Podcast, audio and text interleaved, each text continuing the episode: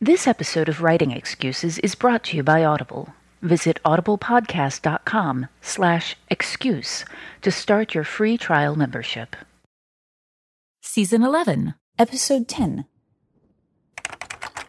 This is Writing Excuses Idea as Genre. 15 minutes long. Because you're in a hurry. And we're not that smart. I'm Brandon. I'm Mary. I'm Dan. I'm Howard. and we have a special guest star, Nancy Fulda. Hi. Welcome back to the podcast, Nancy. Thank you. We are always glad to have you here, and we're going to be talking about idea stories.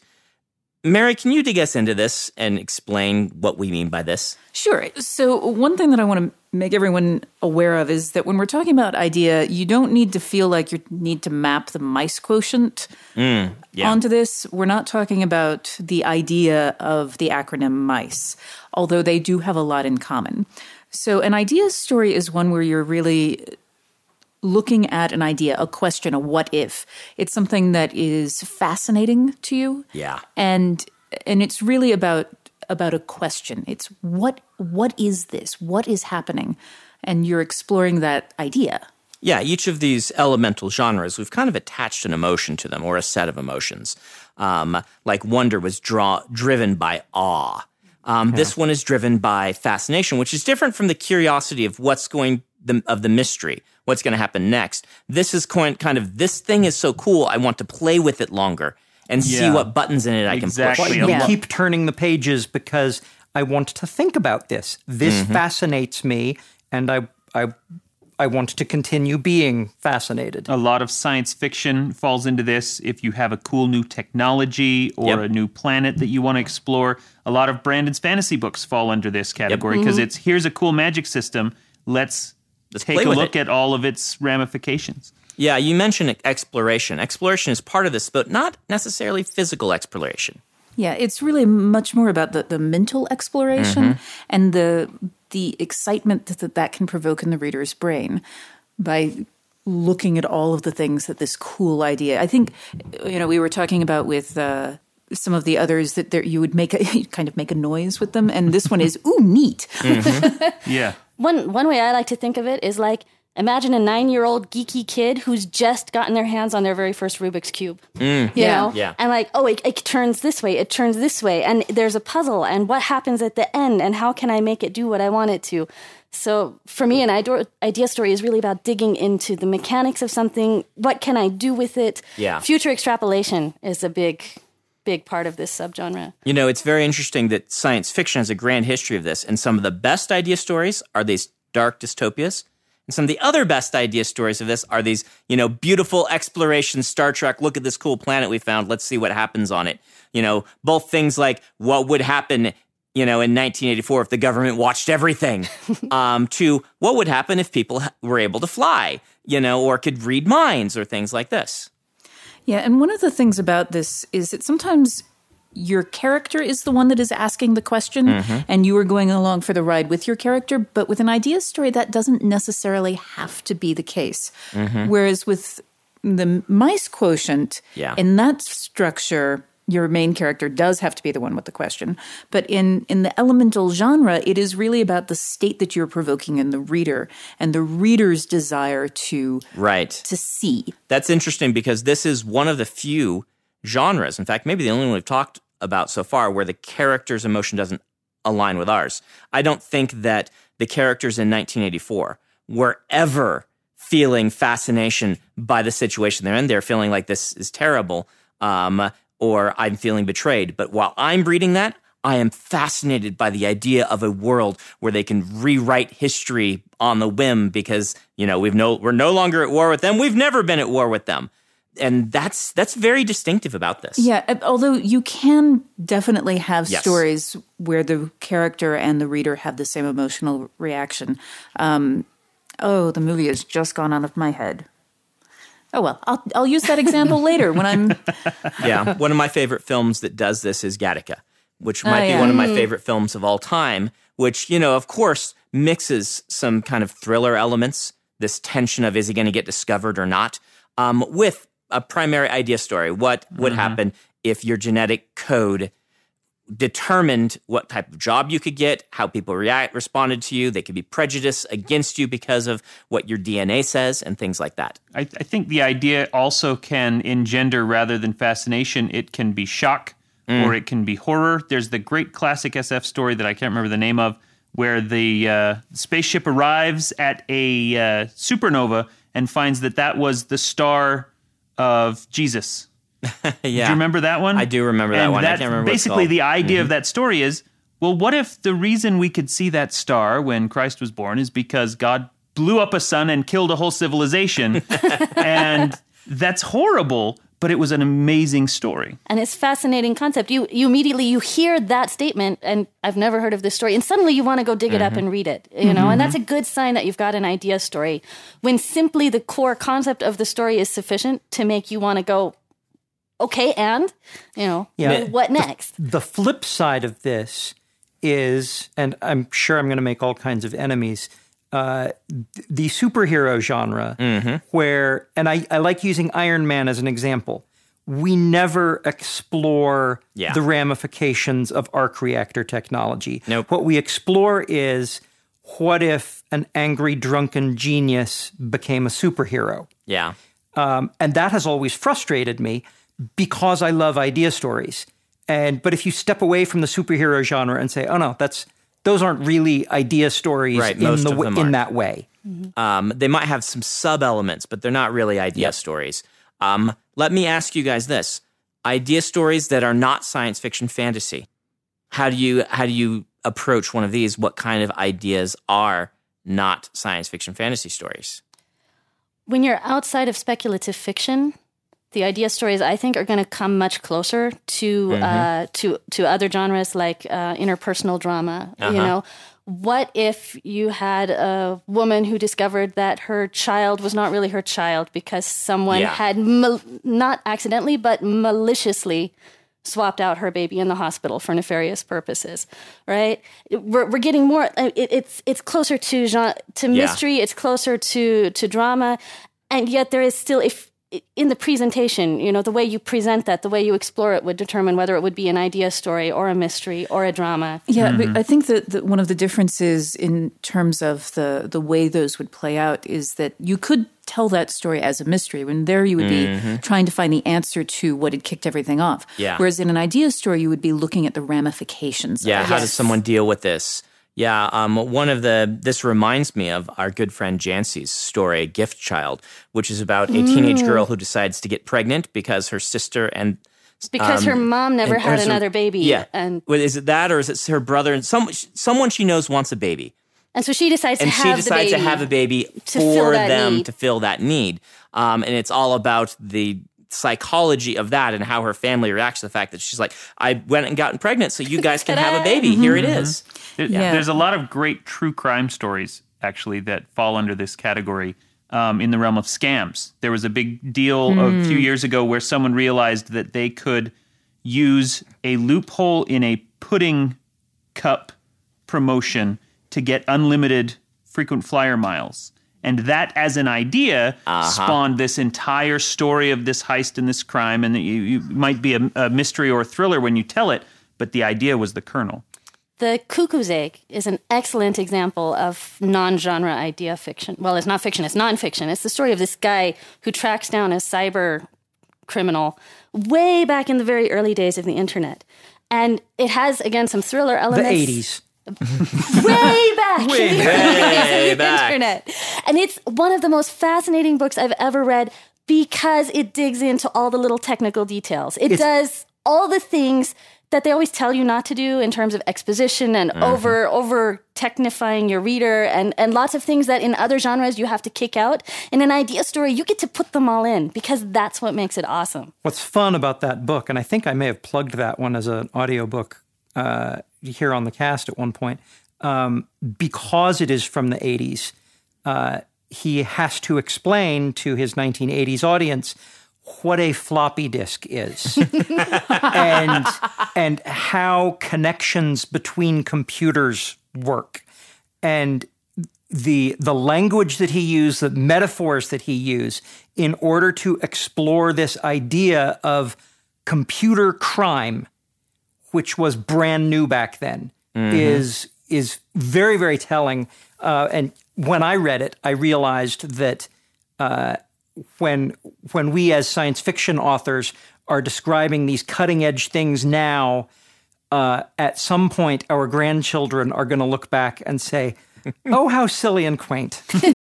For the ones who work hard to ensure their crew can always go the extra mile, and the ones who get in early so everyone can go home on time, there's Grainger, offering professional grade supplies backed by product experts so you can quickly and easily find what you need.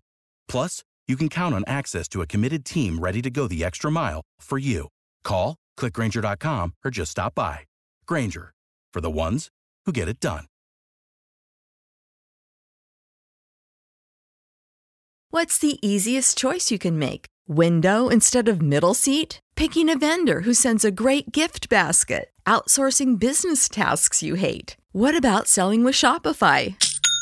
Whether you're selling a little or a lot, Shopify helps you do your thing, however you cha-ching. Shopify is the global commerce platform that helps you sell at every stage of your business. From the launch your online shop stage to the first real life store stage, all the way to the did we just hit a million orders stage. Shopify's there to help you grow. Whether you're selling scented soap or offering outdoor outfits, Shopify helps you sell. Wherever and whatever you're selling, Shopify's got you covered. Sign up for a $1 per month trial period at shopify.com slash try. Go to shopify.com slash try now to grow your business, no matter what stage you're in. Shopify.com slash try.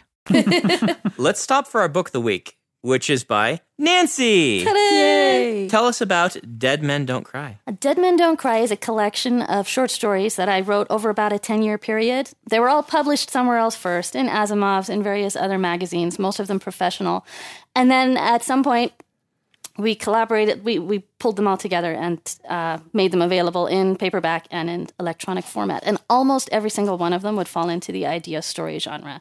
They're all about what if an AI was being stalked by a person instead of people being stalked by computers? What if your dead mother could haunt you for the rest of your life via technology and neural uploads? Things like that. Um, and they're they're really fun. They're really enjoyable. I think uh, other people have told me, and uh, it's beautifully, beautifully narrated on Audible by Joseph Zieja, who did a great, great job bringing life to the characters. Excellent. So, if you want to try Nancy's collection, get most, I assume, of the stories that you've you've written because you have a bunch of them. It's about Um, half. About half. Half of Nancy's stories in audiobook form and enjoy them. You can go to audiblepodcast.com slash excuse, start your trial membership with Audible, and download Nancy's book, Dead Men Don't Cry. All right, let's talk about how to write an idea story. Well, one thing that I want to bring up with an idea story is that is a caution, Oh, which good. is is part of how you write with them. Mm-hmm. Idea stories are really about drilling in and getting excited about something. Yes. So this is one of those places that can easily trigger world, world bigger, builder's disease. Yeah, yeah. And you have to remember that what you're trying to evoke in the reader is the sense of, oh, how cool is this? Mm-hmm. Which means that you actually have to put in character responses to stuff and cues so that the reader understands how cool it is. Just putting in a lot of details is not enough. you can focus that uh, world building and that idea exploration by thinking how could this idea go wrong? Yeah. who would hate it? Who would love it? Who would benefit from it? Um, and that'll help you keep it connected to character and story. Yeah, a, a really useful trick here is to take an activity that the reader is familiar with and describe that activity uh, in in a way that the the idea at work here has changed it. A, a great example would be self driving cars.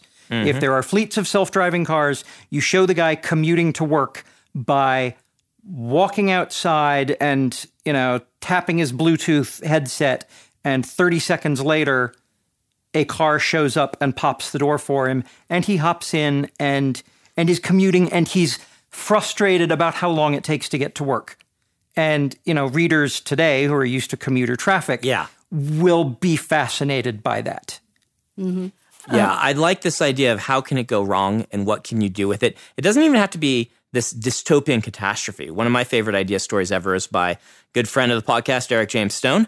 Um, he wrote one where someone in the near future we had um, we have 3D printers, and someone 3D printed a Stradivarius. It was identical atom by atom to the real Stradivarius, and it was about um, two two people who'd been put in the case to try to determine which one was real, and did it matter? Because the real Stradivarius was there and the copy, and no one knew. Everyone had forgotten. They got mixed up. The guy who'd stolen the Stradivarius and made the copy didn't really even know, I don't think. Oh, and so great.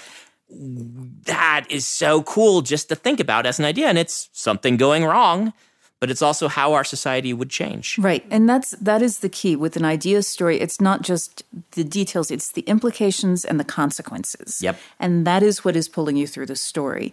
That's that is what is the you know, you've got the what if, but the mm-hmm. story is to articulate. Yeah, yeah. Mm-hmm. It's easy to say what if. What if people could clone dinosaurs? Right? Yeah. Okay, we've that's that's a what if. The story is okay, um, dinosaurs go crazy on this um, on this island, get away and start eating everybody. And you've got yourself a thriller um, using that idea, but you could make up a hundred different stories with that same idea. What kind of consequences, what kind of emotions do you want to display?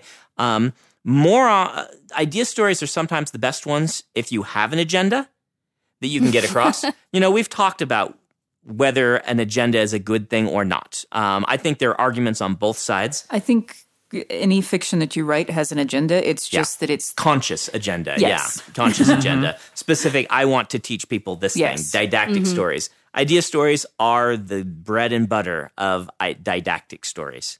Yep. And to a certain extent, it's a little bit of a dichotomy, but a really, really good idea story, uh, at least in my experience in my writing process, tends not to come to life until you actually do find the intersection with a character. And uh, the more powerful hmm. the character is, the more life, contra- you know, paradoxically, the more life the idea story receives. Yeah, I'm gonna- a, gr- a great example of that is a an old science fiction story called Slow Glass, Yes. Oh, I love um, that. which Oh. is which is just a beautiful story. And the core idea is, what if light passed so slowly through glass that it would preserve memories for years and years and years? That by itself is not a story until he made it about uh, a man and woman in a failing marriage. And all of a sudden, this concept of loss and you know wanting to hold on to those visions that you can see through the glass made it into a story, just like you're saying. I thought the woman had died, and he stayed around Well, for the next forty the years, guy watching selling the for glass, yes, glimpses but then through the, the, window. the narrator was Oh, with his narrator- wife on Ah. vacation. Oh, no, that's fascinating because when I read that story many years ago, uh, probably as a teenager, I- I focused completely and entirely on the old guy looking for glimpses of his wife from 40 years ago Mm-hmm. through the windows of the house. And it sounds like there was a complete other story there. so I need to go read it now. That's But- twice in 30 seconds we used the word fascinating, which is a really good indicator of of an idea at work. And in this case, the idea is that uh, the point of view of teenage Nancy and the point of view of Not middle-aged teenage horrid Dan. Dan uh, is completely different on the same story. Yeah. One of the stories that I actually want to talk about in terms of um, something where it's a cool idea, and then we actually go on a very similar journey to the character is holes. yes. You know, it's these kids are dr- digging holes in the middle of a desert. Yep. That's a cool. That's a cool idea. What? Why? Why are they digging holes in the desert? And we're wondering, and the character is wondering it at the same time. And it's getting back to what we're talking about, which is that the that there's a personal stake, and that there is a, a consequence to the, the this weird idea. Right. I think what we're all kind of getting at is to make an idea story work, you have to have a story. And I think that is what maybe new writers forget. And I see this a lot with my students. Look at this cool thing. Well, you could have written me a paragraph summary of, hey, this cool thing. That's not alone a story. If you want to make it a story, you need character, plot, setting, um, conflict, and these sorts of things to come together. They don't have to have all everything. You don't have to throw everything at it, but you've got to have something like that.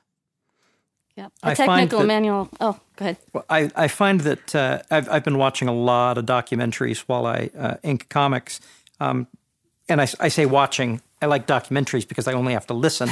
uh, and there was a series on air disasters, and one of the disasters was the famous Grand Canyon crash back before air traffic controllers. Uh, back in the 50s or 60s, uh, airline pilots who were crossing the country liked to show their passengers, who were typically very well to do, views of the Grand Canyon.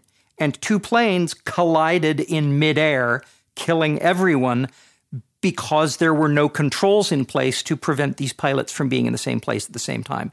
And as I watched that, I thought, wow, this is this is a perfect example of someone failing to look at the implications of what we had built. Um, and and that episode spun into what air traffic control has has become. I bring that up because watching those sorts of things, learning those sorts of things, I believe is how you program your brain to uh, to do that exploration of the idea you've come up with. I like how this discussion's been going. Um, I don't know if we've drilled yet into enough practical advice on how to write these, but fortunately, we're going to come back to this topic in a couple of weeks. So wait for it then, and we'll try to drill into the hows and whys you use this. Um, until then, we have some homework for you. And Dan is going to give us our homework. All right, what we want you to do now is to go out and find a cool idea. Find a science blogger, find uh, a cool new piece of technology somewhere in the world, or a great idea for a magic system you have floating around in your head. Find an idea and then brainstorm 20 stories you could tell about it, uh, conflicts that could arise using that idea as the core. All right, Nancy, thank you so much for joining us. Anytime. Can you come back in two weeks? Absolutely. This has been Writing Excuses. You're out of excuses. Now go write.